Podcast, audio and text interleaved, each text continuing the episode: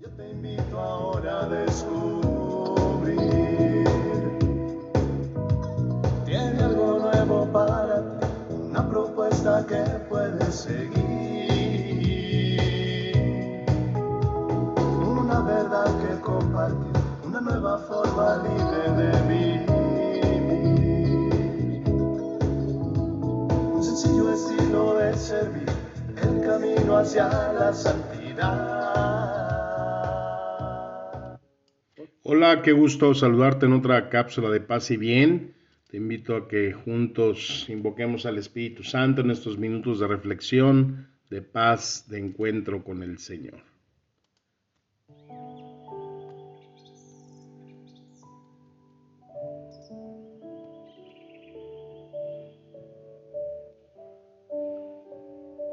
Te comparto el Evangelio de San Lucas capítulo 11. En aquel tiempo un fariseo invitó a Jesús a comer. Jesús fue a la casa del fariseo y se sentó a la mesa. El fariseo se extrañó de que Jesús no hubiera cumplido con la ceremonia de lavarse las manos antes de comer. Pero el Señor le dijo, ustedes los fariseos limpian el exterior del vaso y del plato en cambio, el interior de ustedes está lleno de robos y maldad. Insensatos. ¿Acaso el que hizo lo exterior no hizo también lo interior? Den más bien limosna de lo que tienen y todo lo de ustedes quedará limpio. Palabra del Señor. Amén. Bueno, pues hoy tuve la oportunidad de estar en un retiro con los padres del decanato. Y ahí escuchábamos este texto que nos llevó a reflexionar. Y esta invitación que le hace el fariseo a Jesús a comer, porque pues me supongo que al fariseo lo que pensaba era que iba a tener una comida pues agradable, una charla, preguntas. Cuando se da cuenta que Jesús no se lava las manos, pues yo creo que lo ha de haber criticado y Jesús le contesta de una manera ruda, ustedes los fariseos limpian el exterior del vaso y del plato. Sin embargo, todo su interior está lleno de robos y de maldad, de insensateces. Ha dicho el otro, ¿para qué lo invité a comer, no? sí, le contestó de esa manera áspera, ruda. Y yo lo tomaba en el sentido de que muchas veces en nuestra vida de oración nosotros queremos estar con Jesús. Buscamos la oración para tener ese momento de paz, de reflexión, de petición.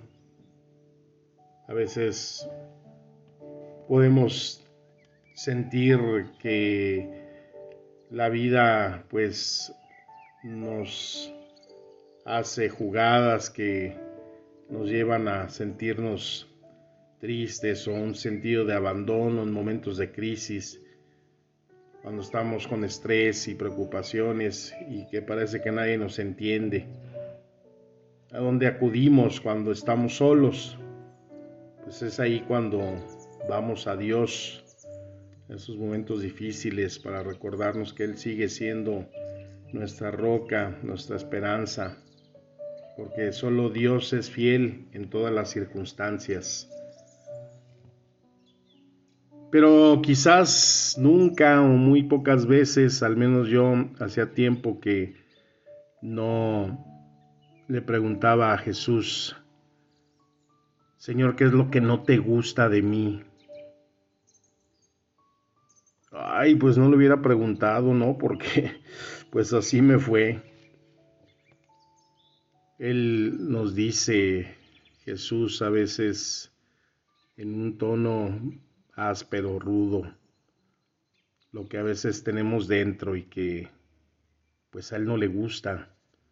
Pero es necesario pedirle que nos ayude en esa corrección, en aquello que necesitamos cambiar, mejorar, porque pues muchas veces pensamos que actuamos y nos damos cuenta de algunos errores, de algunas cosas y las vamos dejando pasar, pensando que ya un día de estos las vamos a corregir. Y nos vamos acostumbrando a estar teniendo ciertas actitudes o con sentimientos que no nos ayudan a estar en esa lucha de nuestra vida espiritual. Y eso es necesario entonces retomar lo que el Señor necesita decirnos y que no hacemos muy bien. Y recordando esas palabras que Juan 23, que celebrábamos hace un par de días, un decálogo que Él da en lo que advierte como consejos para la serenidad. Y así como dicen en los grupos de los alcohólicos, solo por hoy, cuando yo le preguntaba a Jesús qué es lo que no le gusta de mí, y no le gusta de mí cuando yo quiero resolver mis problemas sin involucrarlo, pensando que tengo siempre la salida que tengo la respuesta para salir de mis atolladeros. Y por eso solo por hoy trataré de vivir exclusivamente en resolver mis problemas siempre ante esa luz, ante ese involucrar a Jesús en cualquiera que sean mis situaciones, mis agobios. Lo que no le gusta a Jesús es aquello que muchas veces actuamos de una manera en la que quizás podemos faltar a la caridad, juzgar, criticar. No nos hace dar frutos ese tipo de comportamientos. Y por eso solo por hoy pondré máximo cuidado. Trataré de ser cortés en mis modales, no criticar a nadie, no tratar de corregir, disciplinar a nadie, sino empezaré por mí mismo. Otra cosa que no le gusta a Jesús es cuando no aprovecho el tiempo que le dedico a la oración, que me distraigo,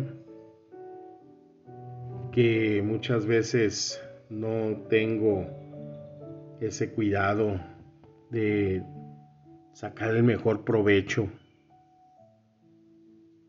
Y por eso solo por hoy dedicaré mi tiempo a esa oración que, como dice esa frase, en la oración Dios pone casi, todo y tú pones casi nada. Pero Dios no puede hacer todo sin tu casi nada. Todo aquello que me nutra espiritualmente, que es necesario para la vida espiritual y que también se refleja en la vida corporal es necesaria para la vida del alma.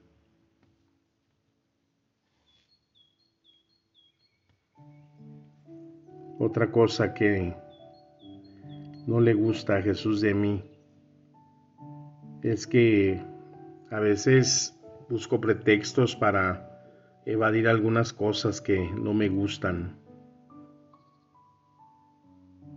y no quiero entender que si es algo que se me pide es porque Él me necesita ahí.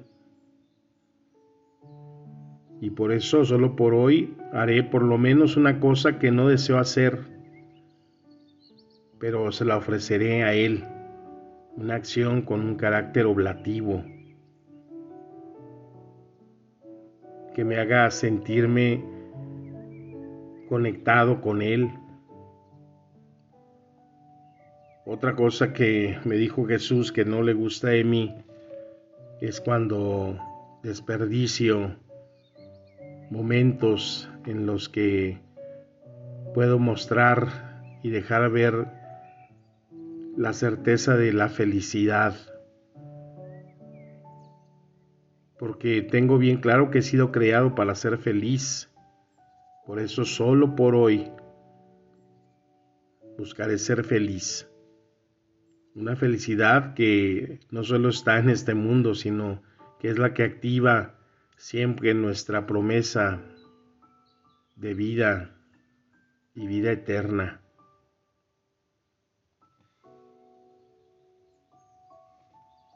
Otra cosa que no le gusta a Jesús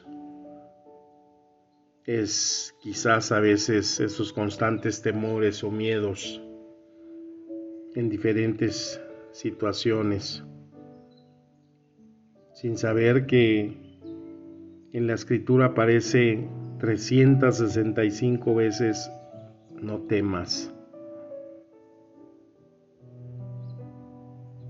Una ayuda especial para cada día.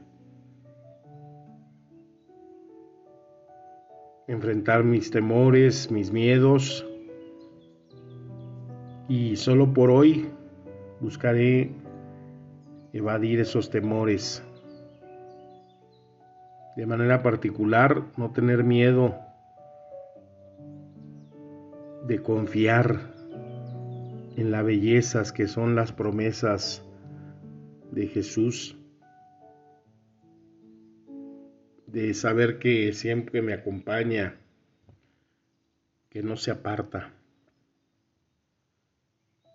Y a veces lo olvido y como consecuencia se genera el miedo, el temor, pero Él está ahí.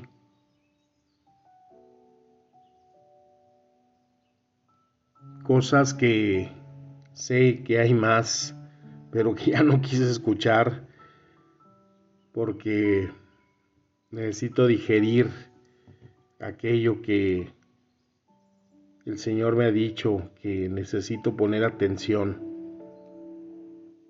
Cosas que no le gustan porque sabe que las puedo cambiar. Te invito a que le preguntes a Jesús qué es lo que no te gusta de ti y que pongas muy atenta esa escucha de lo que él seguramente tiene que decirte aquello que necesita corregirte. Y que aunque a veces sus palabras suenen rudas o fuertes, quizá sea esa llamada para despertar el corazón, que necesita estar atento siempre a las necesidades del Espíritu.